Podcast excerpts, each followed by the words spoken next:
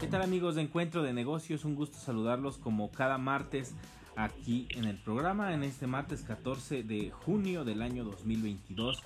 Como siempre nos acompaña nuestro amigo Rodrigo Ortiz con el análisis de la Bolsa de Valores, Economía y Finanzas. Estimado Rodrigo, un gusto tenerte aquí en el programa como cada martes. Muy buenas tardes, mi estimado Brian. Un gusto una vez más poder estar aquí contigo. Estimado Rodrigo, inicia esta eh, semana, esta mitad de mes y pues un lunes negro en el mercado de valores, estimado. Platícanos.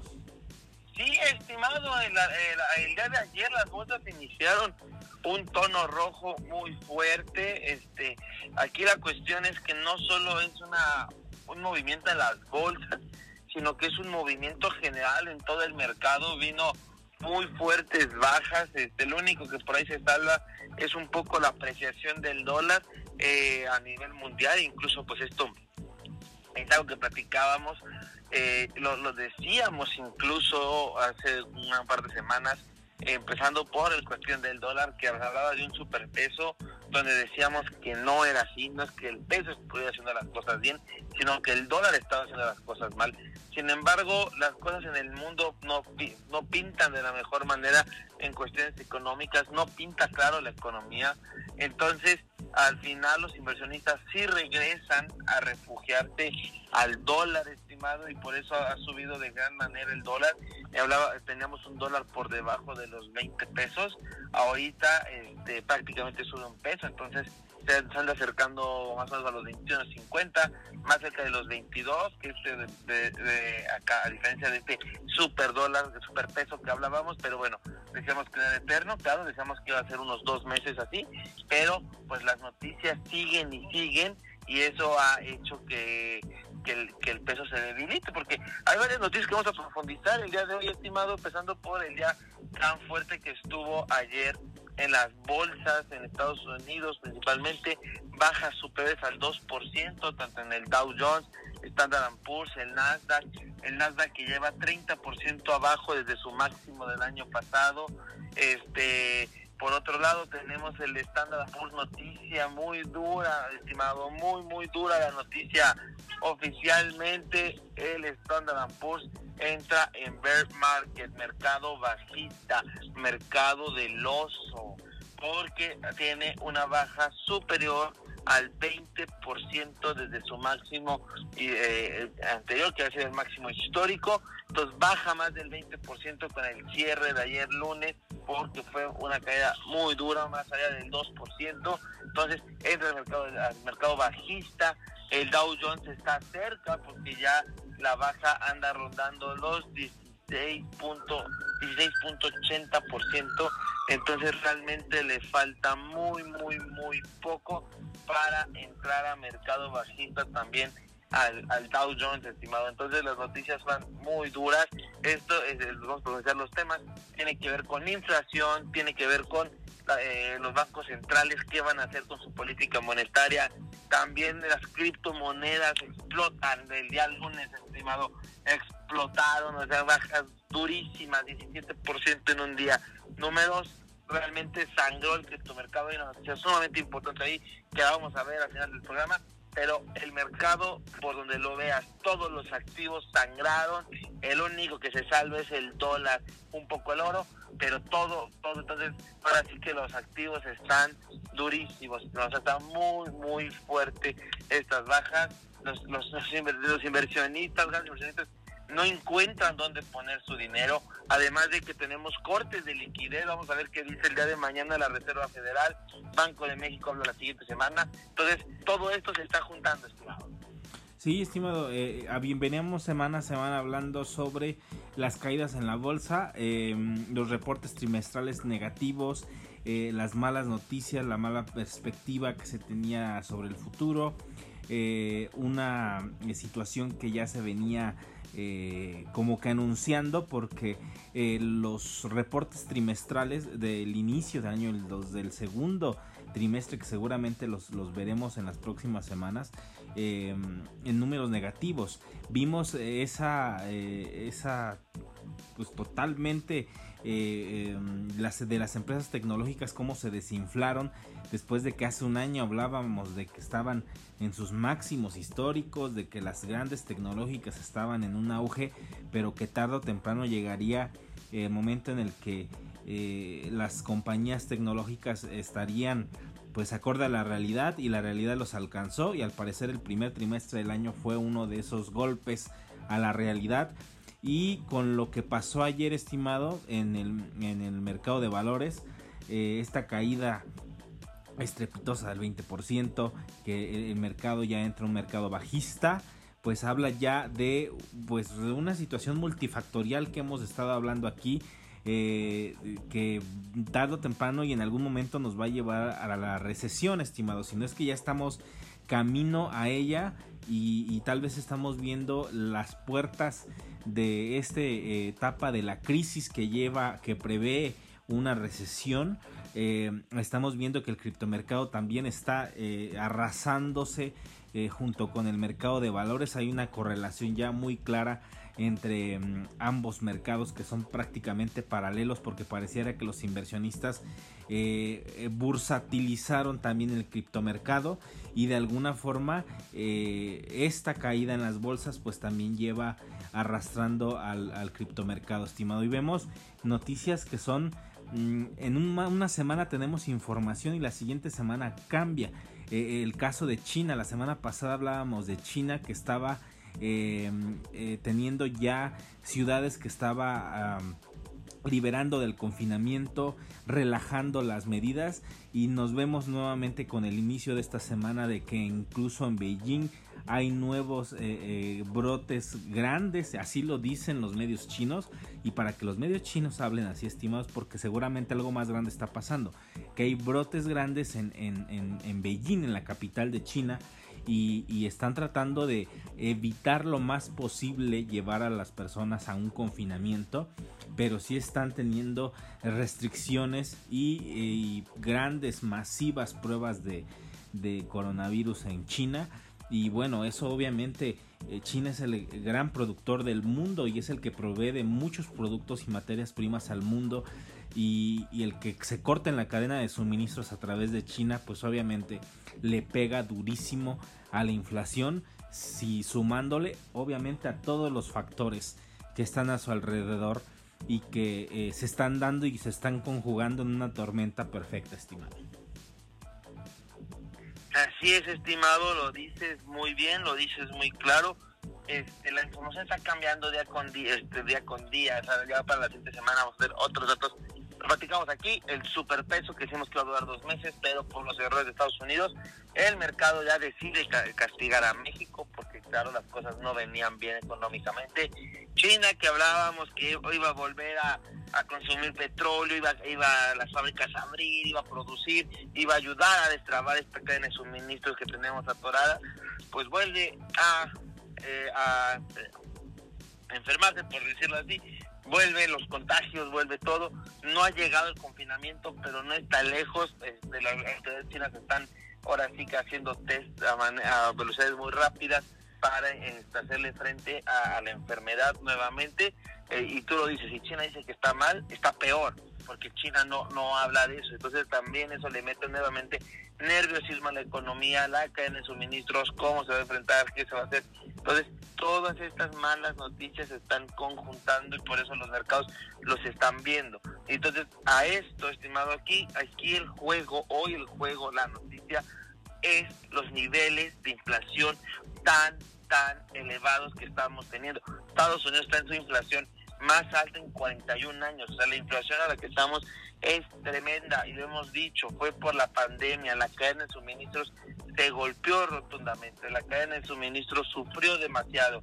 Y cuando parecía que todo iba a, caminar, que se empezaba la cadena de suministros a, a, a normalizar, pues ahora llegó la guerra de Rusia contra Ucrania, le pegan a las materias primas, le pegan a los alimentos, metales y demás, este y todo esto que no sabíamos que producía Ucrania, no no lo habíamos leído, estamos viendo el golpe que le está dando a la economía porque Rusia y Ucrania están en guerra, todas, sobre todo materias primas, los commodities, se han disparado los commodities desde entonces. Claro, porque una, una región rica y, y pues no produce, se dispara lo que produce. Entonces, Claro que esto pasa. Y esto nuevamente golpea la cadena de suministros. Porque ahora la gente no le alcanza para comer. Porque tiene que gastar más en la comida. Y entonces todo se vuelve a, a, a ralentizar como estaba. Entonces es, el problema aquí es la inflación. Y esto va muy de la mano con los bancos centrales el problema es la inflación, ¿cómo la vamos a controlar? El arma que los bancos centrales tienen es subir las tasas de interés para reducir el, dinero en movimiento. Incluso en la, Reserva Federal está empezando la, a, sacar dinero del mercado. Este, anteriormente compraba bonos para inyectarle dinero al mercado. Ahora los está, por decirlo así, vendiendo, o sea, le está quitando, restringiendo el dinero a los bancos para sacar de circulación eh, el dinero y de esta manera menor, menor dinero en circulación va a hacer que baje la, la demanda y con eso pues va a bajar los precios y la inflación se va a controlar. Pero este año, estimado, este año las inflaciones no se van a controlar. Lo hemos dicho, es un efecto anual. Estamos comparando en estos momentos los precios de mayo de este año con los precios de mayo del año pasado. Eso es lo que han subido. Entonces, para poderle pegar a esto, sí que es una muy buena política monetaria, pero aparte va a ser cuando se comparen los precios de mayo 2022 que ya van a estar elevados contra los precios de mayo 2023. Entonces, como 2022 ya va a tener una base mayor, va a ayudar a controlar un poco por ese lado la inflación. Eso es lo que se, va a pasar. Entonces, este año no va a haber control de inflación.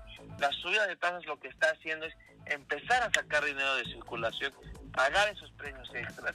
Y, y esto está muy de la mano con el criptomercado, hasta que lleguemos a, ese tema, estimado, cómo las tasas de interés le están pegando al criptomercado. Pero entonces, eso es lo que los bancos centrales están buscando, pero lo están haciendo muy rápido porque la inflación va de volada.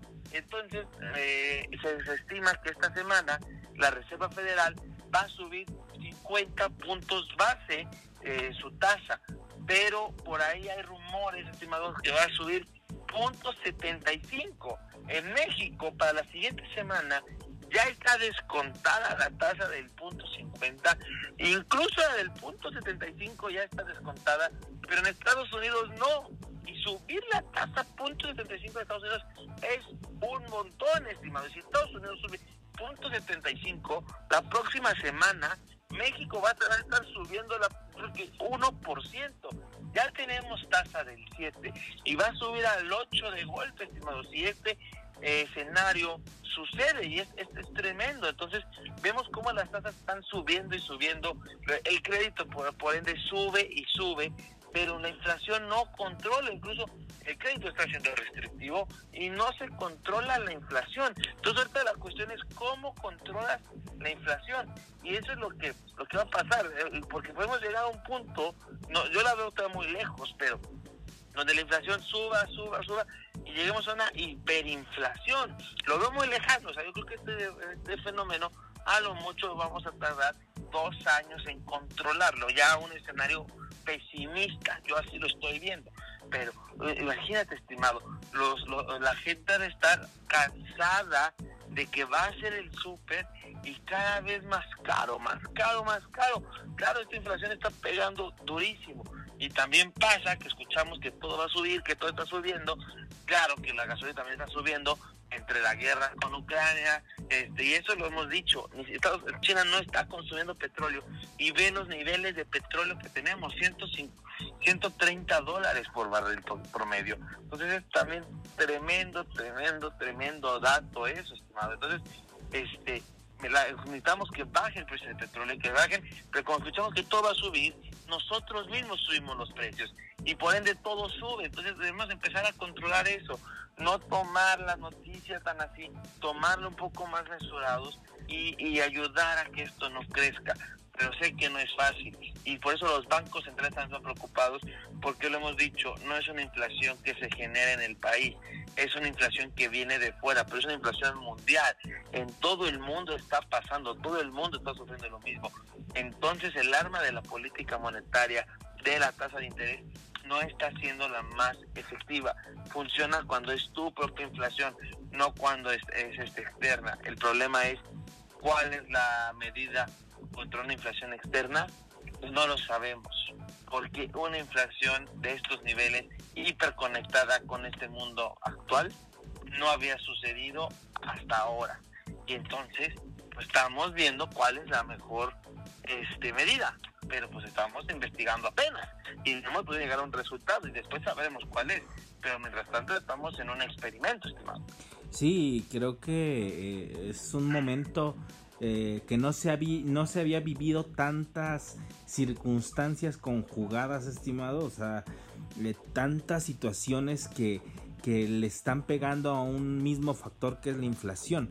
Eh, revisando históricos, estimado, hace 40 años, em, la crisis de los países latinoamericanos con la deuda fue uno de los factores que, llevaron a la inflación a niveles eh, de dos dígitos, eh, poco, poco más del 10%.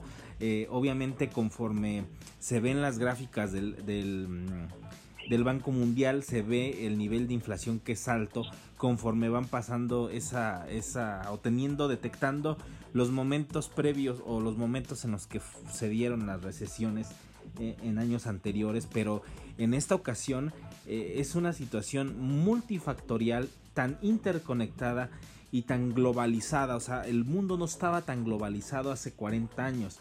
Hoy, eh, en la era del Internet, en la que todo está interconectado, en la que la información fluye muy rápido, estimados. O la información fluye en segundos.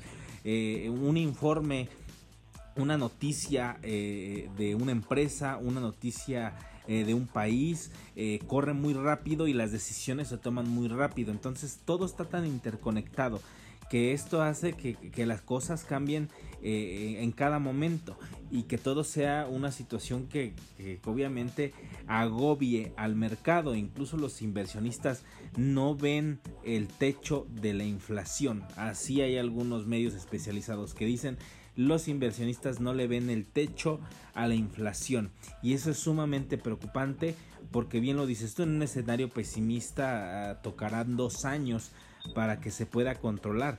Pero lo que la teoría dice y todo lo que los bancos centrales están tratando de, realizar o las acciones que están tomando es acorde a lo que eh, la teoría dice, acorde a lo que la medicina para la economía eh, eh, es la más adecuada y es, es, el subir las tasas de interés, pero pareciera que no, no está teniendo efecto y que son esos factores múltiples eh, que están afectando a, los precios en, el mundo, lo que está ocasionando que por más que se estén aplicando medidas, la inflación no se detenga. Eh, tú bien lo dices, eh, la guerra en, en, Rusia y Ucrania pareciera estimado que estuvo muy bien calculada por parte de los rusos para golpear a un país que era sumamente productor de materias primas no solamente de alimentos, sino de otras materias primas y también ese efecto que está teniendo y que son obviamente no son factores naturales de la economía, estimado, en los que eh, esté sucediendo algo y que pueda controlarse con alguna acción. Estamos frente a una guerra que se está dando en esa zona del mundo, pero estamos también ante eh, una eh, guerra de sanciones económicas que están también bloqueando el comercio con eh, Rusia, por ejemplo, que es un gran proveedor de materias primas y de alimentos. Y creo que esto podría tener efectos muy severos en el mediano plazo, incluso en el corto plazo, si no se toma en serio. Ya hemos hablado aquí sobre el corte de, energía que puede hacer Rusia en cualquier momento a Europa y dejarlo sin energía. Viene el verano y al parecer eh, los datos que se están dando ya sobre el verano al parecer va a ser un verano muy muy eh, eh, fuerte en Europa después vendrá el invierno entonces está latente que se tomen decisiones geopolíticas que obviamente afecten la inflación. Pero volvemos a este mismo punto.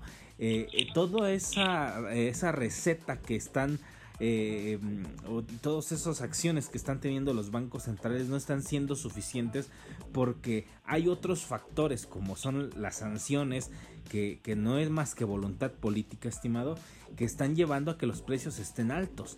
Y en el momento en el que los alimentos empiecen a escasear en ciertas zonas del mundo porque se tiene a un país sancionado para evitar que haga comercio y, exporte sus materias primas, creo que ese momento va a ser crucial para la economía, porque bien lo dices tú, la gente se va a cansar tarde o temprano de ir al súper y lo, quienes nos escuchan seguramente lo saben, van semana a semana al súper y cada día o cada semana eh, son más altos los precios y alcanza para menos. Entonces es una situación a nivel mundial, creo que no ha sido, no la hemos visto antes estimado y creo que ha sido porque eh, la globalización y este mundo interconectado no estaba, no lo vivimos hace 20 años o hace 40 años eh, que apenas iniciaba esto de la globalización y que ahora estamos sumamente interconectados y es imposible que lo que suceda en otra parte del mundo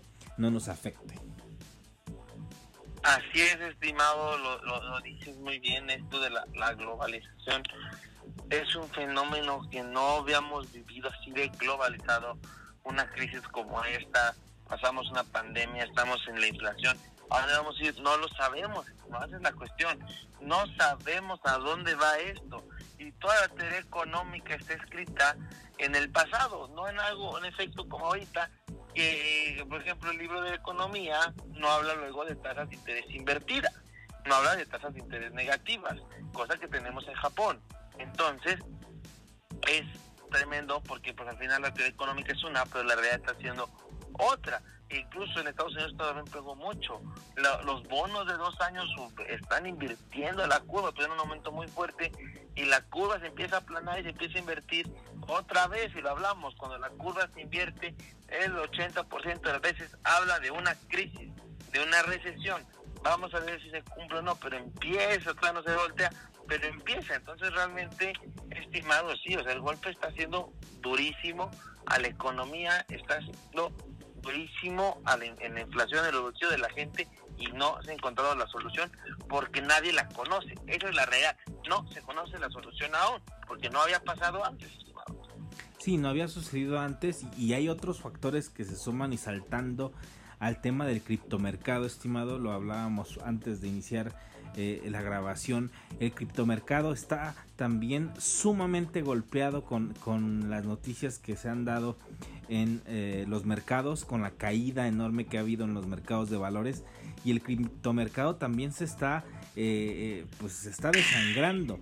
El, el, Bitcoin está cotizando ya cercano a los 20 mil dólares a niveles de su pues de su máximo que fue en algún momento pero ahora que está haciendo su mínimo y que incluso podría bajar más y que el criptomercado se está pareciendo mucho estimado a la burbuja de internet. Tú mismo lo, has dicho aquí, hay muchas criptomonedas que no tienen una utilidad o no son realmente un activo que tenga un valor como tal o sirva para algo, su tecnología sirva para algo. hay, hay criptomonedas meme que tienen un valor en el mercado y que su valor de capitalización es muy alto.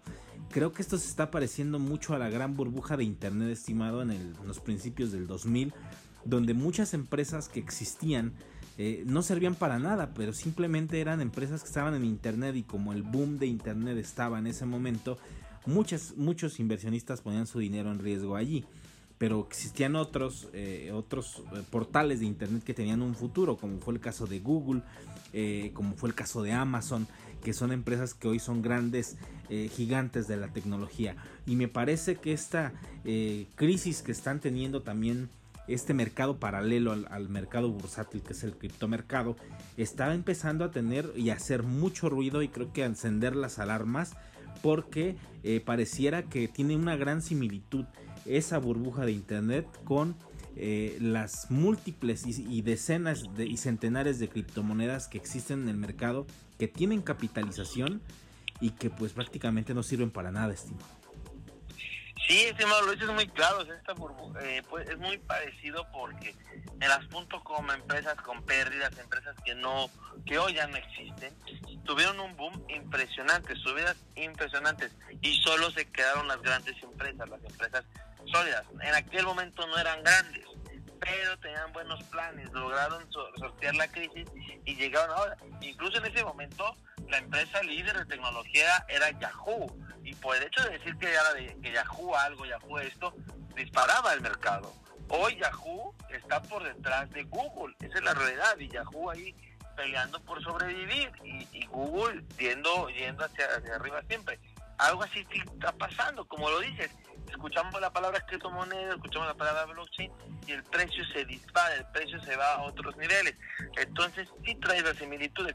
Y nos pasa lo que pasa el día del lunes, en donde eh, eh, un exchange eh, extranjero quiebra de, por falta de liquidez para, para las operaciones y ahora pues qué haces no se le da dónde está la certeza de la que siempre hemos hablado dónde está esta cuestión entonces el exchange le pega al, al criptomercado 17% abajo Bitcoin en un día por no haber tenido una buena política de liquidez y también aquí ya le pega por lo menos en México, a la inversión en criptomonedas. Está muy de moda que tú ponías tus criptomonedas, las congelabas para pues, que no vayas a tocar en un tiempo y te pagaban intereses.